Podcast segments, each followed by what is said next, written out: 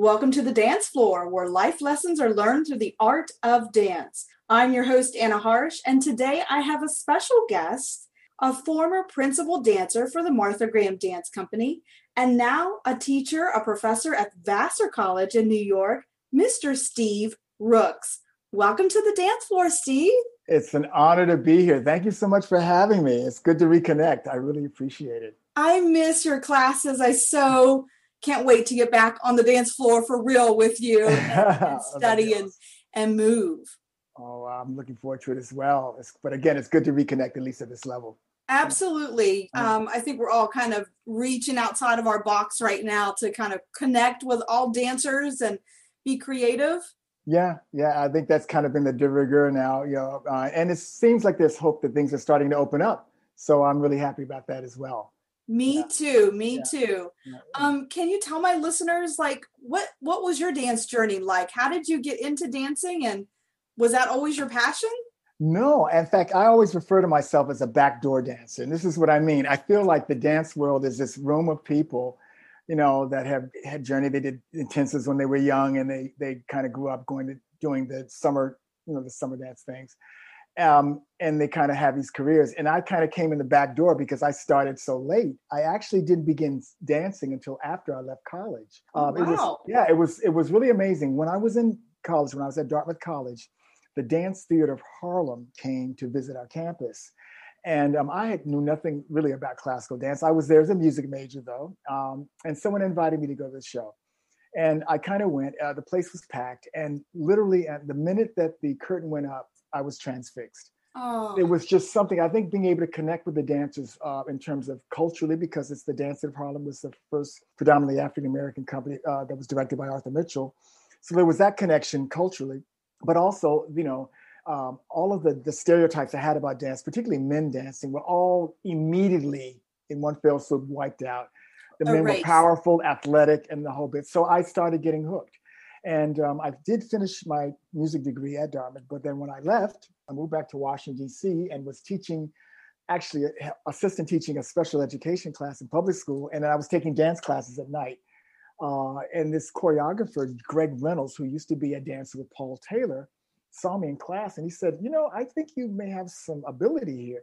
He said, But you really need to give it a shot. Uh, he said, Why don't you come to New York uh, and um, just be like an understudy at my company and try taking classes? He said, Look, if it works, you know, you can stick it out. If not, you can come back home. But at least, you know, you're starting so late, you want to try to give it a shot while you can. So I took him up on it and he said, uh, he suggested that I audition for a scholarship at Alvin Ailey, which, you know, at that time I didn't have any concept that that would probably be a too wow. noble a thing, but I did it.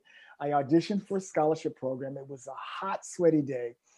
And it was just this room full of men. But anyway, a long story short, I got a full scholarship. And so I went from taking five classes a week after only been dancing a year to 18 classes a week. The first month That's I lost, yeah, the first month I lost 20 pounds, but then began my journey. I, I was in the Ailey program for about four years, ended up going into the second company, the repertory company.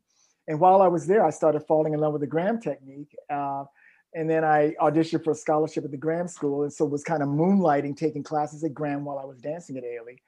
But Martha and Ron uh, saw me in a workshop class. And about a month after that, they offered me a contract. So that was after I'd been dancing for four years. Wow. Uh, so then the journey began with Graham. So that's kind of the beginnings. It's kind of Wow, yeah. you know, and to me that speaks of taking that chance. You mm-hmm. just never know who's going to introduce you to what. And right. taking that chance, you're like, yeah, sure, it sounds great. Let's do it. Yeah. And wow. You know, I think I think yeah, I think that's that element, but it's also just understanding what a precious opportunity it was. I mean, something I was very I think starting so late, I there was a level of desperation and I wanted to absorb and get everything I could uh, because if I was if this was going to work, it's going to take me giving everything. And for thank sure. God, it, it, that was you know kind of a work for me. It was a lot of hard work. It was all uphill, but it was worth it. It was worth it. Yeah. What was the moment like uh, meeting Martha herself? it was wonderful. What had happened was actually uh, we were learning an excerpt from a piece called Dark Meadow. This was some of the scholarship students, and as kind of a treat, we sh- we showed it to Martha as just what we had been working on. And I kind of, in my mind, I was thinking, well, that's what I'm going to do. I'm going to show this to Martha Graham. Then I'll go back to Ailey, and then we'll go on tour, and then it'll be like that. No big deal. But but while afterwards, the executive director pulled me aside and said, "Hey, uh, you know, who are you?" And blah, blah. And I kind of described my story. And he told me, he said, "Look, why don't you learn one of Martha's pieces uh, and show it to her and see what she thinks about it?" He said, "I'll give you a month to do it. Uh, you can use all our audio visual equipment, but just you know, uh, work on it and then and then show it to her." And I thought, great, an opportunity to meet Martha and show her the piece. So I did it. I worked on the yellow variation from Diversion of Angels uh, went a month later on a, a, July, hot July evening. I showed it to her. She said, Hey, I'm going to go out in the garden and talk. Thank you very much for showing it to me. And I thought that was it. But then a week later, uh, Ron called me in and said, Hey, we'd like to offer you a contract. And that was even before the audition for the company. They just put me out and I was based on that. That just blows my mind. I mean, because I, have studied her work throughout college myself when I was right. a dance major and taken Graham classes and enjoyed my workshops with you as well. And yeah. her work to me was just so inspiring, but mm-hmm. so yeah. deep, like so yeah. mental. Like right. Well, you know, they, they, they've often said that, you know, it's a very meat and potatoes technique. It's because, you know, Martha spent so much time revealing the inner drama, you know, and showing the effort in the movement. And and it's it kind of has a, a, special. You have to have a special palette, I think, for it. You and for do. me, it, it just it just spoke to me. It just made sense. The physicality made sense, and you were and it's, it's a technique that trains you to be you know to get better. And so all of those elements just really sat well for me. Yeah, for sure. Her technique is no joke. Um, you know, you don't play in that right. kind of technique. There is right. no room for that. Um, right. It just it spoke to me as well. Every time I would take a class, I'm like, oh i love the strength oh i love the mm-hmm. spiral i love this contraction it feels so good to me mm-hmm. it just spoke to me too and that's why i was like oh, i just i have to know more about her and i i know throughout college i did that and and did some pieces that were martha-esque of you course. know when i would choreograph i think they were very martha-esque mm-hmm. um, and in fact somebody stopped me out of, after a festival i was performing and did a modern piece and they're like have you taken Graham technique? I was like, a little, you know. but yeah. Um, just her lines, the way she breaks lines, mm. the way she told a story through yeah. movement. Well, her understanding of theater, I think, is without compare. She everything was specific on stage. I mean, it yes. wasn't an arbitrary entrance. It had to have something was kind of related to the subtext of the piece, and I really like that specificity and it's kind of informed even how I think about choreography sometimes. Just that it it, it, it shouldn't be arbitrary. There should be a reason behind it. It doesn't mean that everything has to have a storyline, but right. there needs to be a sense of structure. And just when you look at her works, there's such clarity, even in the midst of this social and internal emotional drama. This everything is very clear and everything is very specific in its organization. So I yeah. Really, and I, I was talking to another choreographer recently, and she talked a lot about entrances and exits to me and I thought of Martha Graham as well. Yeah. And that really reminded me because I recently just finished a whole musical virtually for okay. a high school because I couldn't go to the school to choreograph the musical right. for them. And I thought, oh, here we are again, telling the story through movement. And how am I going to get around these, you know, problem areas? Sure. We're doing it virtually. And I thought right. of Martha again because of those entrances and exits and everything's so clear like you said mm-hmm. the clarity is just right. you're either in or out right right exactly right and, and and and coming in is not an arbitrary thing it's it's something significant to the to the to the movement and the work of the piece uh, but yeah I, I i think that um you know one of the things especially with contemporary dance now it's amazing how much of it is has a connection with Martha. And if you see contemporary dance now, I mean, a lot of students aren't aware of it just because they haven't had the historical background. But I look and I'm saying, oh my gosh, this is so close to the fiber of a lot of the things that Martha was doing, you know. Yeah, I think her work is timeless. Can you speak a little bit more about that? Like her work is just timeless. Well, I think particularly now it's starting to come back to the fore. It's in, the, in that that uh, people now, a lot of dance that you see now, particularly in contemporary dance, it's usually it tends to be about something. There's there if you look at a lot of the dance that you see on television and whatnot there's there again you're always aware of this kind of subtext or the storyline. And um and usually it's about some inner landscape of the heart.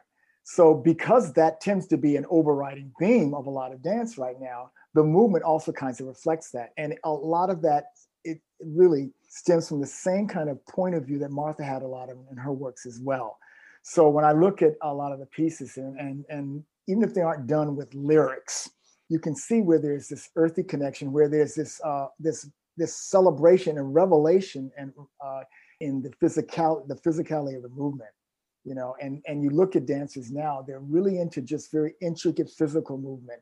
Uh, a yeah. lot of it is crosses boundaries you know and whatnot where it used to be very clear there was a ballet camp and a modern camp and a jazz. Now this everything's kind of melting into this center pot right now for uh, sure. which, which um, you know it has some disadvantages but i think one of the things that's clear is that it comes from a really really authentic you know place or or tries to strive toward authenticity.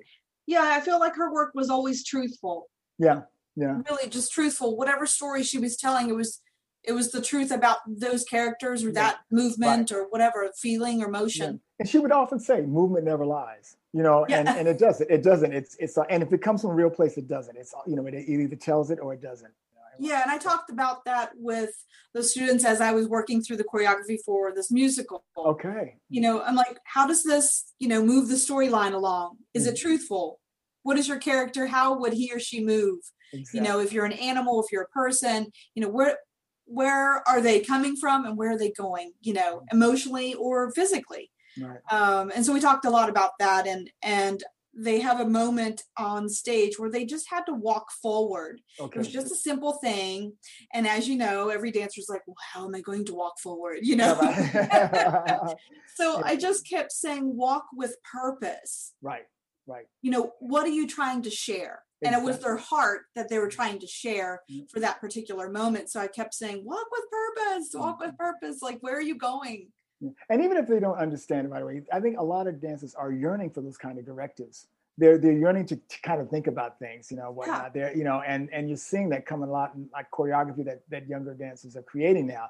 This that they're usually trying to say something. They're trying to go with the theme, or that even in the titles of the works is something to try to spark interest. And so, right, uh, I think it's great that you you give you know you kind of insist upon that in the process. I think they actually benefit from it. Yeah, I made them journal about it. They might not like me too much this week, but we journaled about it. you know, and I'm like, write down why would you do that? Or, you know, right. what is your purpose? You know, Absolutely. what do you love? What is your passion? Write that Absolutely. down and think about that when you are walking forward. You know, it's it, it's not just a walk, it's transporting yourself to the, you know, audience in a way that you want to share something. Mm-hmm. It's later, it's later in life that we all were like, man, that was a really great opportunity. I wish yeah. I would have thought about it more, understood of course, it. Of course. Yeah, always in retrospect. Sure. Yeah. I believe it. Okay, we're going to take a quick break, Steve. And then when we come back, maybe you can share some more advice for new dancers or mm-hmm. life lessons that you learned through dance. Mm-hmm. You know, what's something that you took away from it? We'll be right back with Mr. Steve Rooks.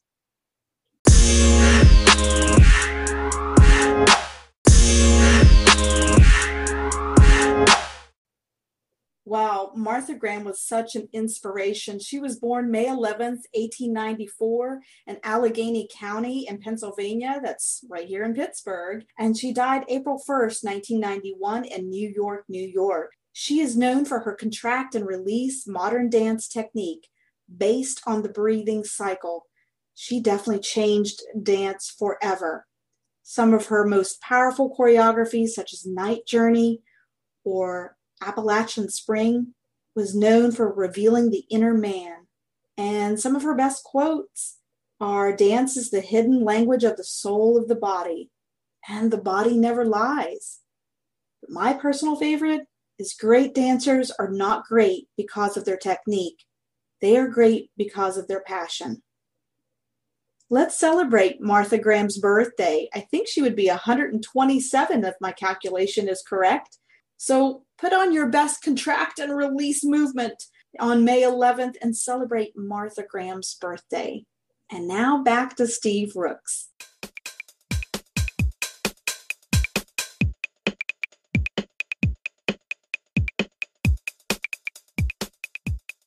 Welcome back, everyone. We're here with Mr. Steve Rooks talking all about Martha Graham, her technique. Um, Steve, what's some advice that you would give dancers of today? You know, maybe something, a life lesson that you learned through dance. Well, I uh, it's interesting. Uh, there's kind of been this consistent pattern in, in, in my life. I think some of it is an outgrowth of me starting dance rather late.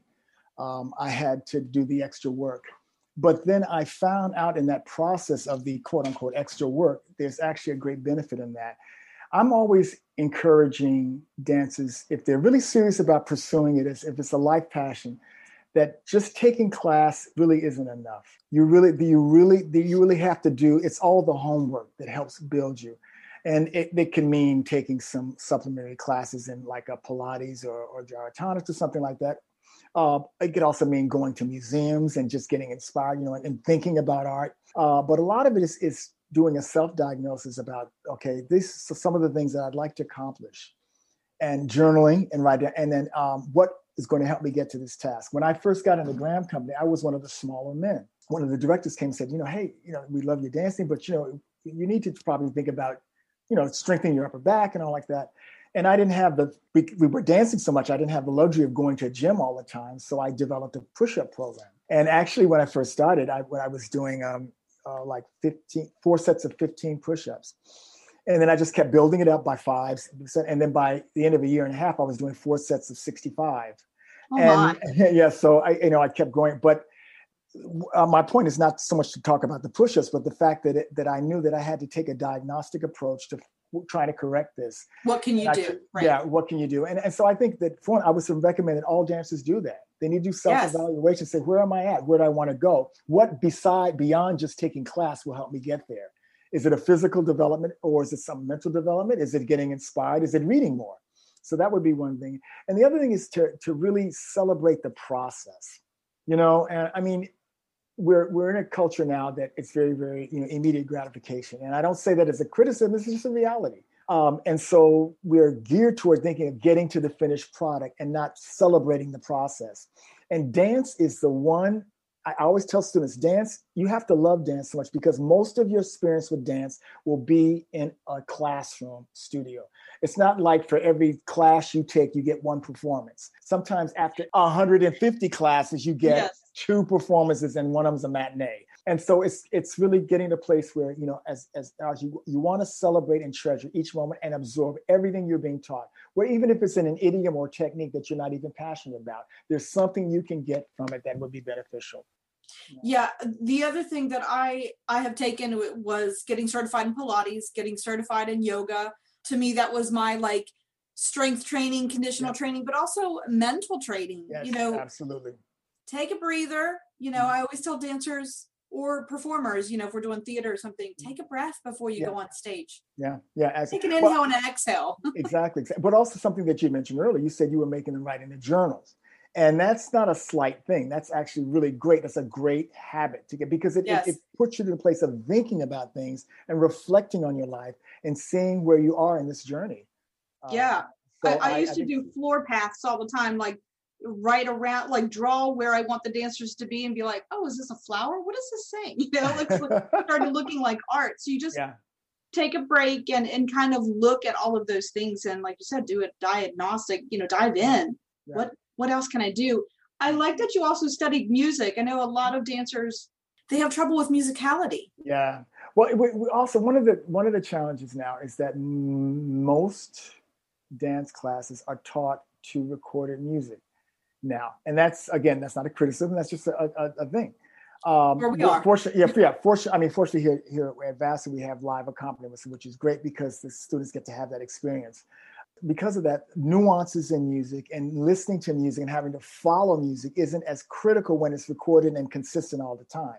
Yes. Um, I I think I, um, you know, I, I, know that I'm probably a little prejudiced in this, but I think it's a good idea for dancers to take a music appreciation course. Oh my I gosh, they, I think they should study music. Yeah, yeah, for sure. They need to have their ears opened up to possibilities so they're not locked into just doing the cool tunes that they like but then try, you know, they may try something that's in a totally different idiom, something a classical right. piece of music, you know, or jazz, or you know, yeah, drums. We love drums like that, but we also like this folk music here, right? Know, and and just having the ability to be able to enter into that world and kind of dissect what's going on, and also just in terms of just being able to dance better having a greater relationship with the music because I, you know, it's it's it's nerve wracking to see a dancer with ten ears and and and and not having that connection with the music. I agree because that is a conversation. Music and dance is a conversation yeah. and you have to be able to listen as well as speak in the conversation. Well, well, if you think about it, you know, when you go to see a dance performance, both there are two things that are happening. You're looking at the movement and you're listening to the music. And right. So a significant, you know, uh, part of, of the whole creative process when you're choreographing the music. You know, what the audience is hearing is pretty significant and it has to have some sort of relationship or at least inform what you're seeing on stage. I agree. Um, I know I've had seven years of piano. Oh. I'm not oh. sure I was the greatest piano player, but I had piano. I know how to read music, and it really comes in handy as oh, I do a yeah, lot of musicals. Mm-hmm. And I'm reading scores as well sure. as the script. And you have to do more as a dancer and choreographer. We have lots of hats sometimes. Yes, exactly. You exactly. know, how what's the lighting going to look like? What's the mm-hmm. costumes? How can they move in the costumes? So yeah, explore their dance experience to the nth degree. There's no limits, there's no boundaries. And yeah. every dancer probably out there is listening, going, Yeah, I, have three or four other jobs that I do that I didn't realize. Right, right, exactly. And that's great because it enhances your experience as a dancer. Absolutely. And I think absolutely, it's just going to be more tools in the toolbox, right? Mm-hmm. Yeah, and also then when you we have it too, then then nothing's wasted. I mean, you know, no. what what you can learn about lighting, what you can learn about music, what you can learn about taking that, you know, one hip hop class or taking a tap class or taking this or taking hula, you know, what just this, all of those things, you know, can, can I be added into this toolbox of experience that hopefully if you approach it with the right attitude will just enhance your development as an artist. It's amazing. Steve, I appreciate all of your inspirational words today. And I hope all of the dancers and artists that are listening around the world today I hope they take your advice and it really expand on whatever they're doing and really, you know, take those opportunities and, and not miss out. Well, thank you for sharing your story and advice. Um, I know I'm inspired and I can't wait to get back in your classroom eventually. I can't. It's got to happen. So we got to figure out how that's going to happen. you know, but thank Listen, you. even if it's virtually, Steve, I don't care. Let's do okay. it. okay, sounds good to me. Thank you. Whenever so I'm going to sneak into one of your college classes, I just want to be in the back and sweat again. I love oh, it. Love it too. All right. Good. Thank you so All much. Thanks everyone for listening. Don't forget to like, share, and subscribe to the dance floor wherever you're listening. I'm your host, Anna Harsh, and until next time, keep moving and grooving on the dance floor.